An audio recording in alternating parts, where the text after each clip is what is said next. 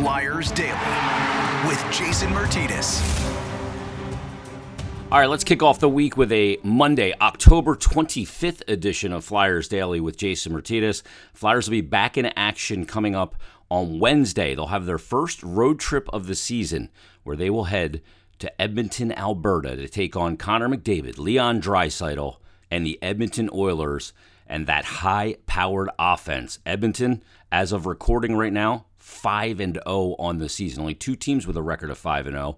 That would be Florida, who the Flyers just lost to in game 4 of that four-game homestand. They improved the record to 5 and 0. And the Edmonton Oilers, who are now 5 and 0 as well. They are plus 11 goal differential. They've won 3 of their games at home, 3 of them on the road, and Connor McDavid is off to a blazing start once again. Uh, you know, you love watching Connor McDavid. You love the skills and the pace for which he plays the game and the chemistry that he has with Leon Draisaitl. But in five games so far this season, again, eye-popping numbers from McDavid.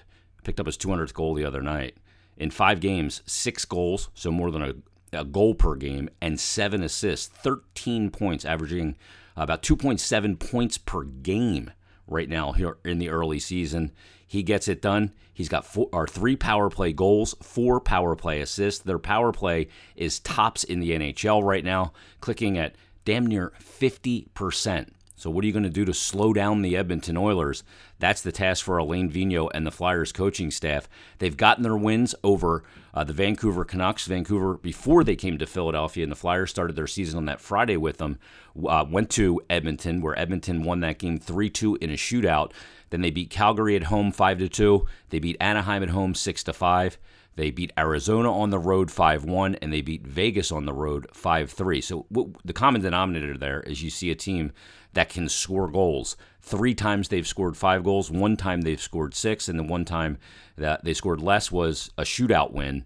Uh, against the Vancouver Canucks. They can pile it up offensively, but you can also see they're a team that will give up some goals. At least in the last couple of years, that's been the case and it's been McDavid leading the way. Leon Draisaitl getting the job done there as well. It's not just a one man threat when you play against Edmonton. McDavid takes up a lot of your planning and, and how you deal with him. But Leon Draisaitl is a guy that's just a small step below. 11 points in five games, four of them goals, seven of them assists, just one power play goal, but three power play assists. So, really, I mean, if you look at it and you look at the power play numbers, not only this year but also last year when uh, they were playing in that the North Division, the All Canadian Division, their power play was spectacular. You can't go you can't go on the penalty kill against this team. You got to stay out of the box. That's the thing that the Flyers had an issue with against the Florida Panthers. They did a good job killing six of seven uh, Florida power plays, but you can't put yourself in that position against a team like Edmonton. You will not come out uh, feeling good about your game and not come out with a good result if you do. So discipline is going to be of paramount importance. But it's weird to slow down a guy like McDavid and Draisaitl. You want to put a body on him and be physical, but you're going to have to do it in a clean way, or else you're going to pay the price of going on the PK. Now, in this episode, we're going to talk to Tim Saunders. We talked to him a little while back in the offseason about his career and everything else. But now that we're four games in, we've got the homestand in the books, teams heading out on the road, and Tim and Coatsy also heading back out on the road. They they traveled for some of these preseason games, and they did not travel obviously last year, uh, with the exception of one game that Tim went to, the Tahoe game. But getting back on the road gives you a whole different perspective for the broadcasters. You know, just from the mood, which we'll talk about on the plane rides and talk about behind the scenes to actually being in the building to call games and have a vibe and a feel. So Tim and Coates you'll be back on the road, and Tim Saunders joins us right now. He is a legend. Man, his own mind. Are you too short to be a legend? Is there a height requirement? I can say that as a short guy. What would be the other word short of uh, a legend? you've been working in, the, in this industry a long time, Tim, and you've been around some legends. Everybody from Rick Jeanneret to uh, Doc Emrick. Uh, you know, what do all the legends have in common? The great voices of the game. You know what? The one common thread, um, and and it's just not in announcers that I've come in contact with. My dad always told me this about musicians that he worked with. He traveled the world playing uh, uh, music his whole life. Um, and he said even the best musicians are the best people to be around and the most generous people to be around because they're not threatened by anybody. If if you you know you're good at what you do, um, you don't have to be threatened by other people, and you can be a little bit more human. That's a great call because insecurity is ugly. Yeah, You know, and a lot of times insecurity breeds ego. And and you hear it in so many little ways if you know how to recognize it. Um, you know, some guys spend so much time trying to show how much they know, they're afraid to um, let on, you know, by asking questions, um, maybe what they don't know. The trick to a good interview, of course, is listening, right? Yeah. And not thinking about how am I going to impress this guy with my next question. And of course, half the time you're asking questions that you know the answers to, but uh, the objective is to get it out of the mouth of the guy you're interviewing and not be hung up on making yourself look good. It's a great point. I've always said that like the gold comes in listening to the response and digging deeper. Yeah, and the key word that you just said was listening. Yeah. And young um, people in our business forget that part. Yeah, it, like like radio, and I did talk radio for a really long time, and I guess this is some form of that content creation, right? But it, you know, becoming yourself as a broadcaster takes time. It takes reps because immediately when you get in the chair and you start doing it, you want to be the guys that you loved listen up, so, listening growing up. Some combination thereof with something, some part of yourself. But eventually, when you get more comfortable as your career goes on and you have more reps, you finally become yourself, and that's authentic. You're people- exactly right. yeah. And and if you're trying for too long to copy the people that you grew up listening to, it sounds less than genuine. It sounds phony. Yeah. And people pick up on that. People are smart when they listen because this is a, this is a medium of the ears, so every other sensory is like going on overdrive. You Right. know, kind of picturing everything as well, theater of the mind, um, which means that you're six foot four, by the way, for everybody that's listening. you get it all the time too. I know I do. We both have big voices. I thought you'd be bigger. Yeah, you sound taller. Yeah.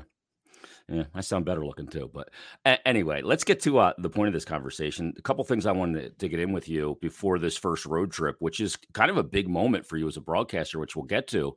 Uh, Hmm. but I want to start with the homestand. You know, what did you see out of the homestand? You know, a lot of new faces, Tim. And, you know, we certainly see a team that doesn't look like the team before. I, I called it a good homestand. It wasn't great, it was decent, could have been better. I think it was a good start. I'm not going panicking about anything, and I'm not going crazy about anything. But what did you think of of the team through the first four games at home? I thought it was encouraging, I guess is the word I'd use. Um, word.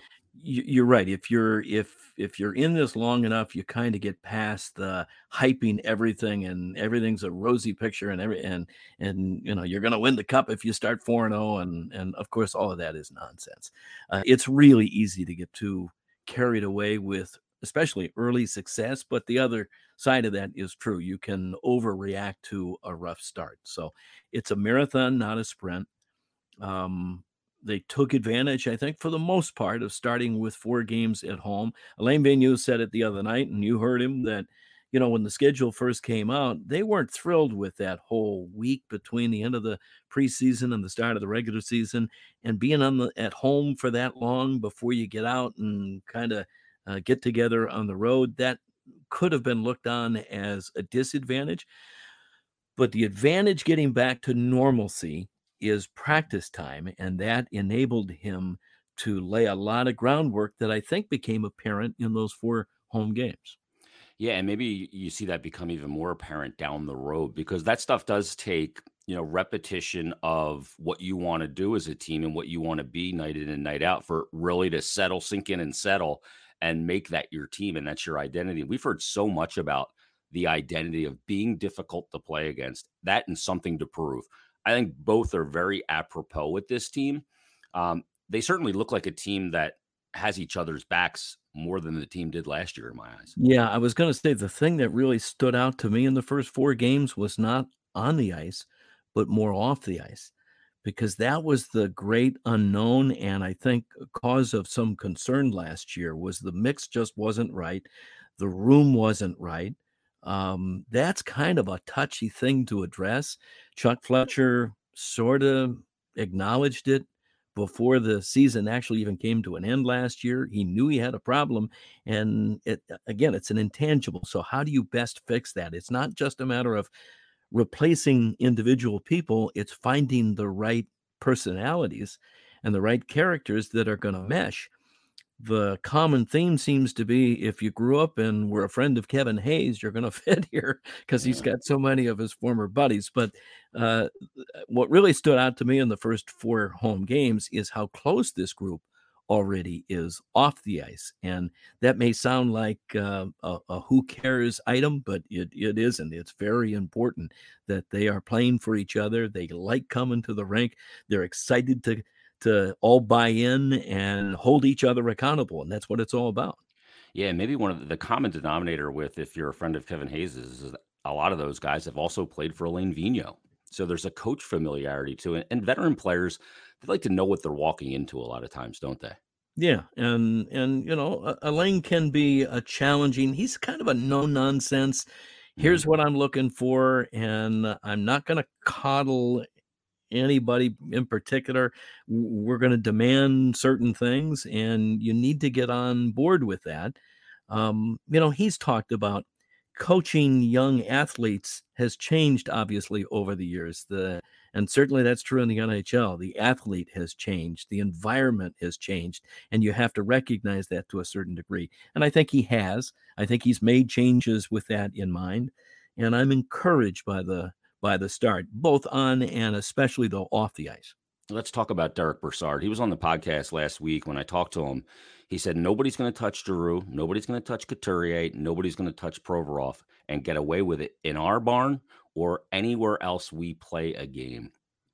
Just what the doctor ordered. Here's why I like that is if you you look around the league and especially around this division, other mm-hmm. teams kind of added size and toughness and until um, MacEwen came aboard. Zach MacEwen uh, picked up on waivers. Um, I'm not sure they had that guy. Nick Seeler obviously has shown a willingness. Nate Thompson tuned some guy up a couple of games ago. Um, yeah, but for messing with Giroux. Exactly. Nathan right. Bastian. so it goes to back to having each other's backs and yeah. having a guy out there that'll create space for his his teammates and his line mates. So um, I think they've they've addressed that, and it is a it's a team thing. We're not always talking about fighting.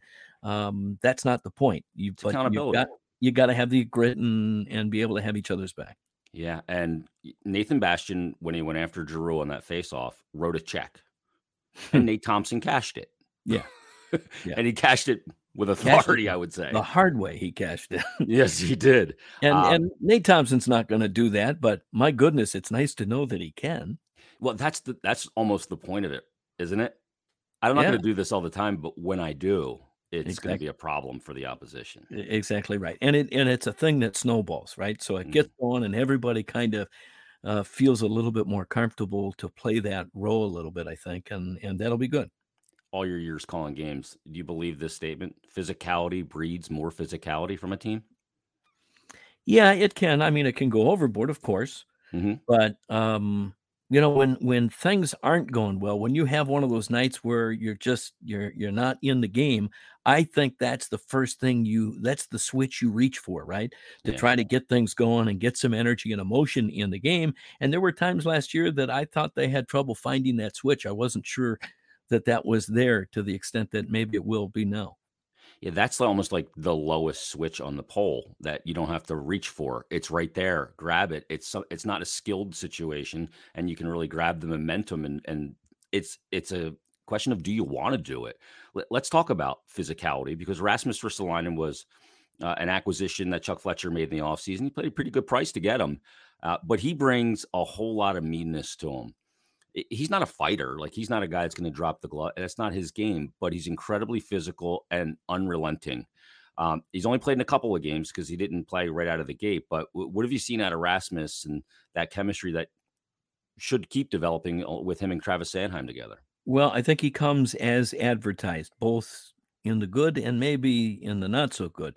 What I mean by that is, um, you know, he he likes being the guy that nobody likes to play against. All of his now teammates who've played against him have all said, "Oh my God, it's great not to have to go up against this guy that he's on our team," and it's become obvious why that is.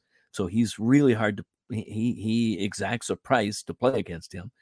Um, but after the years in Buffalo and so many changes, um, I'm not sure his development is where it might be had he started in another organization. So he's more raw, if I can use that word, than a guy that's been in the league eight, nine years should be. Um, that might sound a little harsh, but I, I think that makes him a bit of a project, and that's okay. Yeah. And the thing about him too, I think his biggest dividends come in a seven game series when somebody that doesn't want to deal with him one game has to deal with him potentially in seven, like the compounding of effect. But he was in Buffalo, so he never saw the playoffs.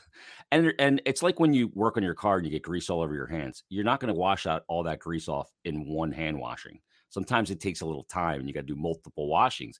And there's there's there's Buffalo stink on them a little bit, right? Right? I mean, we've seen other guys get out of there and have success. You got to wonder, like, if they traded Jeff Skinner, if he could go out and score 30. you know what I mean? He went there, signed the big ticket, and then and then can't do anything. Sam, is it Buffalo or him? Sam Reinhart was one of the few guys I thought that had numbers there, and it didn't really hurt him. He's obviously moved on now. Uh, but look at Taylor Hall's numbers, and it, you don't have to look any more past that. I mean, yeah. he struggled in in Buffalo, and and what a great find he is now for the Boston Bruins. So he's back to the player that I think uh, he was when he came into the league. And it's a shame because Buffalo is such a good hockey market, and it's fun when they're in the mix, but they just haven't been. But that's on them. That's not on us. Uh, let me ask you about a, a couple of the other new guys because you know Ryan Ellis missed the last game and we noticed his departure in the game because he's a very calming player like Matt Niskanen is, a three zone defenseman, great at that initial pass out of the zone. And he's also got good offensive skills and chemistry with Ivan Provorov. You know, one of the issues last year I thought Tim was the constant switching of partners and lack of chemistry that you know can take place when you play with a guy night in and night out. Uh, take aside the fact that he didn't play in that game, what did you see out of him in the three games that he did? Because I think he's been really good, and the chemistry between him and Provorov seems apparent. He has been good, and you know everybody points to they didn't replace Matt Niskanen when uh, when he surprised them by retiring earlier than they anticipated. Um, he is a good replacement and might actually be an upgrade from Matt Niskanen in, in that slot. Um, I tried to highlight this in our open the other night after the Boston game. I think the big takeaway from me or for me from that Boston game, everybody talks about that perfection line. You're not going to stop them. You hope to contain them, right? The, uh, one of the highest scoring lines in the league. They only scored one goal, and it was after an icing. So the Flyers didn't have the matchup that they wanted. They didn't have uh, the top line, Couturier's line out there. But more importantly, they didn't have Provorov and Ryan Ellis out onto the ice against him when when Marchand scored that goal. Other than that, uh, that line was shut down.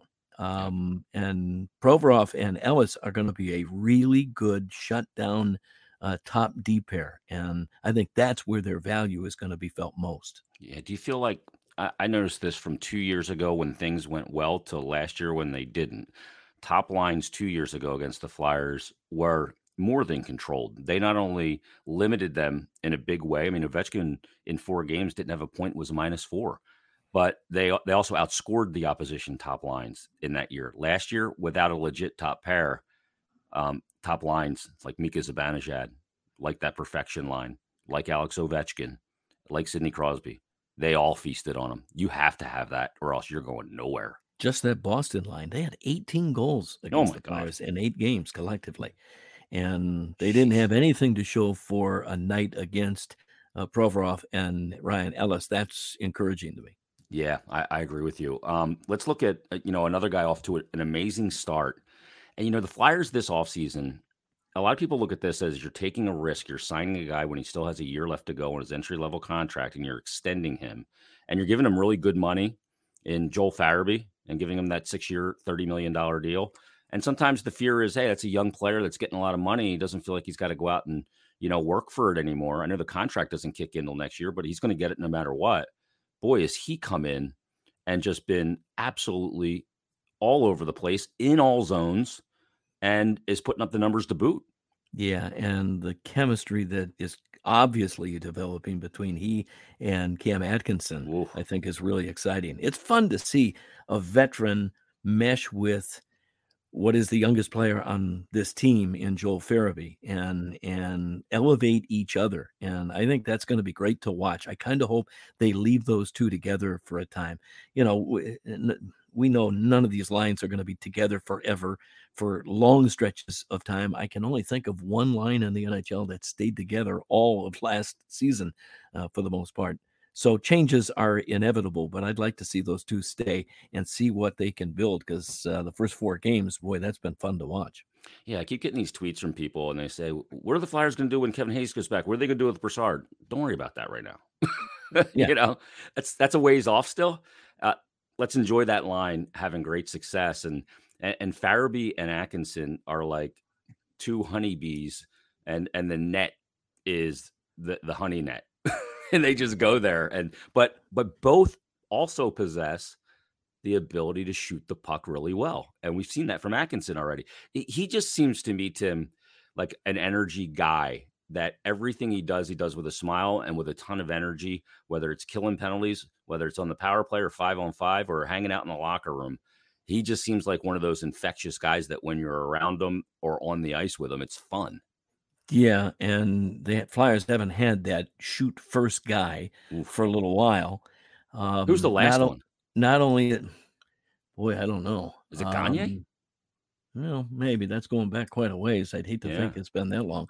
But not only is he going to elevate Joel Farabee and vice versa, but I think he maybe maybe he's already had that positive impact on Claude Giroux because Giroux has suddenly got a shoot first mentality, and yeah. uh, he he's got some goals to to show for it. So uh, I love that if if Claude will look more to shoot more than he has.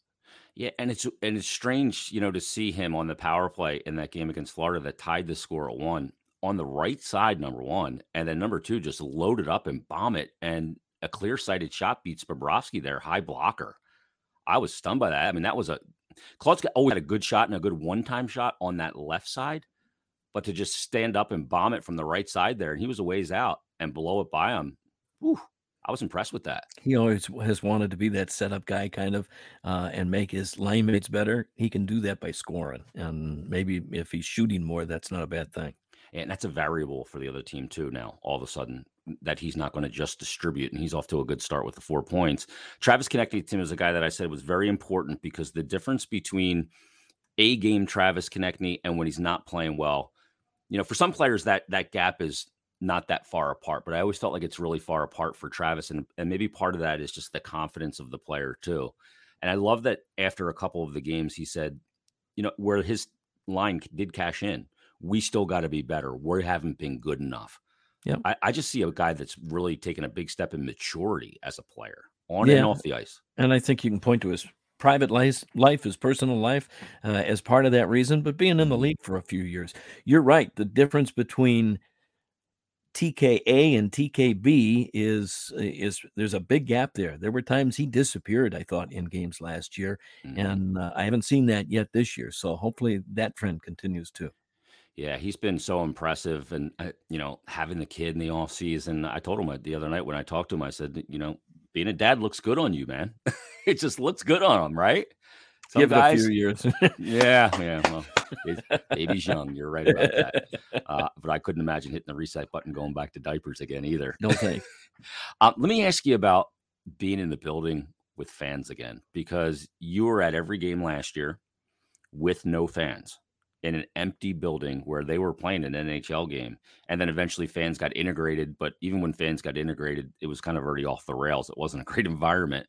And also on the road, obviously, last year, you're doing games at the building while it's dark off a monitor. But what's it been like to have that that barn full again and rocking because they've the fans have had something to cheer about and the flyers have brought it physicalness and, and good play has done that good saves what's that been like you know, you uh, you prefaced uh, this today when you said uh, when, when you said we'd chat today about this, and you said that was going to be one of the subjects we talk about, and I hadn't given it much thought. To be honest with you, doing the games the way we had to last year, your mindset going in, at least mine was, you're so focused on trying to make it sound as normal and authentic as you can. You're focused so much on that, keeping your own energy level where it normally would be, that the lack of the crowds was not something I was constantly um, aware of, conscious of. But now doing games with that in the background, oh my God, um, it affects everybody's energy, including mine, and and that you kind of forgot, or I kind of forgot how much more fun it makes the game and calling the game when the energy in the building is what we've seen it. Yeah, is it the organic rises of crowd and the organic explosion of a goal, or the organic, you know, when a ref misses a call and everybody starts booing? It's all of those things, isn't it's it? It's all of it. It, it yeah. absolutely is all of it. Um, you're going to go on the road this week for the first time. Now you did a couple preseason games on the road, but you're going to go back on the road.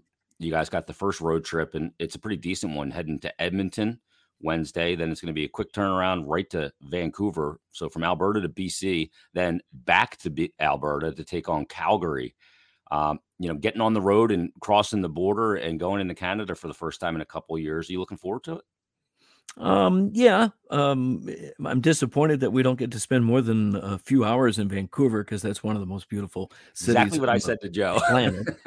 um, that's one of my favorite places to go, and we're not going to be there very long. Um, yeah, it's fun to get back in that routine and see the other buildings and experience those crowds, um, you know, that are cheering for the other side. Um, to be honest with you, the work though, especially with three games and four nights, and this is the first time we've seen all those teams except Vancouver.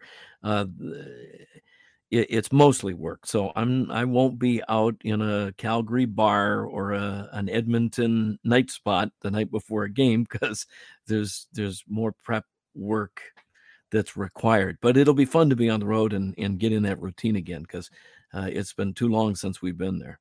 Yeah, uh, so we won't get any uh, videos on social media of you riding a mechanical bull in Calgary. You know what? The uh, the I'm sure your phone does the same thing. It reminds you of this day two years ago photos. Mm-hmm. And what came up either yesterday or today was two years ago, the biplane trip that we took in Vancouver, the the water plane, whatever they call those. Yeah, things. yeah. Uh, Taryn Hatcher, I, and uh, Brian Elliott went up uh, for a piece that they did on Comcast, and it was spectacular. I love that city anyway, but that was a, a wonderful experience. And it's little things, fun things like that that we occasionally get to do on the road that uh, uh, that you look forward to and you really enjoy and makes uh, it all worthwhile. And it's been a while since we've been able to do any of that. Yeah, provided you can't, you don't go into Vancouver the night after a game and have to play that night. You know, you I mean, I'll see, I'll see the hotel and the Starbucks and the rink, and that's pretty much the extent of what I'm going to see in Vancouver. Uh, let, us take people behind the scenes real quick for your road trips because everybody always kind of like I think that sports fans are always really curious what happens. I think that's why like 24/7 shows like Road to the Winter Classic and you know all those hard knocks in the NFL. I think that they do the sport a lot of good because it shows pe- the players and the people around it as people uh, to some extent. I think some ham it up when the cameras are around, but it also shows stuff that you never knew. It's, I think it's why people fell in love with Peter Laviolette because the you know got to have some jam and I'm not putting up with it and all that stuff. But you know when you guys get on the plane on on a road trip and you've been out for a little while and you have a bad loss, is, is that felt on the plane? Is there a tension on that plane when you guys get on it? You know, it's an interesting question because that the answer to that has changed over the years. It used to be not too long ago that you would hear a pin drop after a bad game or a loss of any kind. Um, and you kept yourself and you kept it quiet and, and you, you sure as hell weren't laughing because what are you laughing about? We just lost the game. That's changed a little bit. Um, last year it was noticeable sometimes or uh, two years, three years ago, it was noticeable sometimes how drastically that had changed. Um, I'm I, I, I'm I'm not sure if that comes from the top down or not, but or um, generationally, right? or or generationally, I think it's changed. You're right, uh, generationally. Um, but bottom line is nobody's hooting and hollering after a loss because this is I don't want to say life and death because it's not, but sometimes it feels like it is, and it's uh, treated that way sometimes. Maybe that's not a good thing, but um, after a bad loss, you're expected to shut the hell up, get on the plane, and look down and uh, and Get some work done and shut and feel some it. shame, as Yeah. the old the old line in Slapshot. Um, let me ask you about, you know, because one of the things, a ritual that probably no longer will take place is when you guys get on the plane on the road, everybody drops trowel, gets changed into something comfortable. The players can now wear like a sweatsuit on the road. So the changing station won't be there anymore. I was just telling my wife that that it's going to be weird getting on the plane tomorrow in a in tracksuit kind of uh, Yeah, sweatpants and a sweatshirt and something comfortable and not have a suit on because uh, the rule has always been uh, we travel w- in suits. Uh, certainly after a game we will be, but yeah, that'll be a little weird. Um, but um, we got a long flight tomorrow, so it'll make it a little bit more comfortable. Yeah, I mean, uh, you got to be comfortable on a plane. It's a plane for me is just uncomfortable anyway. Not that like my knees are going to the seat in front of me, and you guys aren't flying like I fly. But you know, I, I thought that was always interesting. That something people didn't know is that the players, as soon as they get on the plane, they get changed. they would get out of the suits. I'll tell you a weird story, and I, there's no reason to go into this, but in, in my Central Hockey League days, we had a sleeper bus. And if you know what a sleeper bus Mhm. is, all of the uh, the seats fold into uh, bunk beds almost. Yeah. And everybody's laying down and sleeping on this bus. Now you can situate them so you can play cards and sit, but most everything is like a bunk bed. And we had a coach, and I won't get into who, but a pretty well known former NHL player who was our coach would get in, get in his sleeping bag, gear completely down in his sleeping bag, not a stark of clothes on him in that Not a sleeping bag, and he'd go to sleep until you pull into that city, and then he's uh, trying to get dressed inside his sleeping. It was a little weird. Oh my! Nobody's doing that. yeah, uh, the, that's the one thing about the NHL that's great is you don't have those kind of travel accommodations anymore. It's top flight. Um, so Edmonton Wednesday, Vancouver Thursday, and they'll wrap it up against uh, Calgary on Saturday. Uh, a successful trip, possible of six points. Got to be four, right? Four points out of the six. Yeah, uh, we're early enough in the season where I'd answer that um, even more than the points, it might be how those games play out and how they look in those games. Optics. uh, optics. Um, if you win two of the three and you didn't play well and you were lucky to win, uh, that's a little different. Um, if you play really well and you don't get a bounce here or there and you come away with only one win, well, I think you can look at that a little differently too. So I think it, it, it might go more than just wins and losses. Early in the season, you can you have that luxury. The later you go, the less you do. Yeah, it's a good point. Um, they're going from a team in Florida that improved to five and zero to take on an Edmonton team that, as we record this, is five and zero. So there's two, there's three teams in the NHL. Uh, actually, four. One of them's in the division. The Hurricanes are four and zero. The Panthers are five and zero. The Blues are four and zero, and the Edmonton Oilers are five and zero. Um, last thing for you, Tim. This division, as I look at it here on Sunday evening, the Metro, uh, it's it's reassembled. I think people we always look at Carolina and think of Carolina what they've been for many years, which wasn't that great, but we didn't see them last year, and they're a really good team despite losing Hamilton, despite losing Nedeljkovic. Uh, they're a really good team back in this division. I'm still waiting for the demise of the Penguins and the and the Caps due to age, but it hasn't happened. They don't have a regulation loss on the ledger yet. They've each played five games. Uh, the Flyers right now just one loss. Uh, you know the Devils off to a good three and one start. The Rangers at the top of the division after having an overtime loss and a loss in regulation have now won four straight. And every team in the division, with the exception, oddly enough, of the Islanders, is plus in goal differential. This Mhm. division is going to be an absolute bear this season. and I think it's wide open. Um, I, I don't think you know yet who any of these teams are going to ultimately be. Um, I had the Islanders winning it, but as you say, that's the one team that's not off to a great start. Still no Sidney Crosby or Evgeny Malkin. I'm improved from last year and still making the playoffs. To be the thing they're dealing with all year, I think.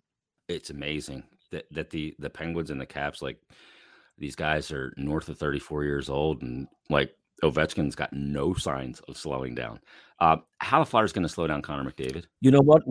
As far as age is concerned, um, that came out at the start of the year. They ranked the teams youngest to oldest, and with the changes the Flyers made, uh, they've become from they've gone from one of the youngest teams to I think the fourth oldest teams. But if you look at those 4. teams, yeah, if you look at those teams, the teams at the bottom of that list, the older teams, are all playoff teams. The teams at the top of the list that are younger aren't all playoff teams. So um, that's something that Chuck Fletcher identified. He thought they were too young last year in some spots. You were putting too much on young guys and untested guys in the NHL. And that's why he brought some of the veterans in that he did. And I think it's going to pay dividends. Yeah, it's interesting because you're right. The Flyers are the fourth, are 28.8. The Islanders older than the Flyers at 29.4, Dallas at 29.5 the caps at 29-6 and look at the teams on the on the young end of it with the exception of the rangers you know the devils the blue jackets the senators the ducks the red wings the sabres all rebuilding.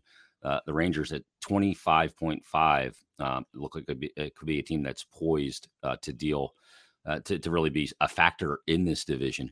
I, I lied. The last thing for you team because you kind of alluded to it earlier and i was listening to kind of bring this interview full circle. I just forgot about it until now. But you mentioned that in this division, there's a lot more strength, a little bit more meanness added with the addition of guys like Ryan Reaves. And we, some people call this the Tom Wilson effect, but I think we see this around the NHL. And maybe the team that started it was actually Tampa Bay from when they got swept and then won back to back cups when they went out and got guys like Pat Maroon and Goodrow and Blake Coleman. You see a little bit of the game kind of correcting itself now from just, hey, we got to get all the speed and skill we can, but and recognizing that we need to have some character players and guys that can be physical and and kind of dictate a game that way with accountability and hard work? I think it's always been to a degree a copycat league. Um, you see what's effective, what the cup winners or the two teams that are in the finals did, how they built their their rosters, and I think you find teams trying to emulate some of that. And it it changes in time, but I think that's been true for for years and maybe decades. So I don't think that's a new phenomenon. And I think it's a good thing because it adds a little bit of storyline in a way to it, you know, where you have guys in, in each city, like when Rasmus Ristolainen goes to New York. And if there's a lot of physicality against certain players on the Rangers, there's going to be a storyline that develops there. Just it yeah. just happens, you know. As, as long as it's not counterproductive, right? I mean, you know, Coatesy and I want to see yeah. that physicality and that energy, and but of course, there's a line there, and you you need to stay on the right side of that line.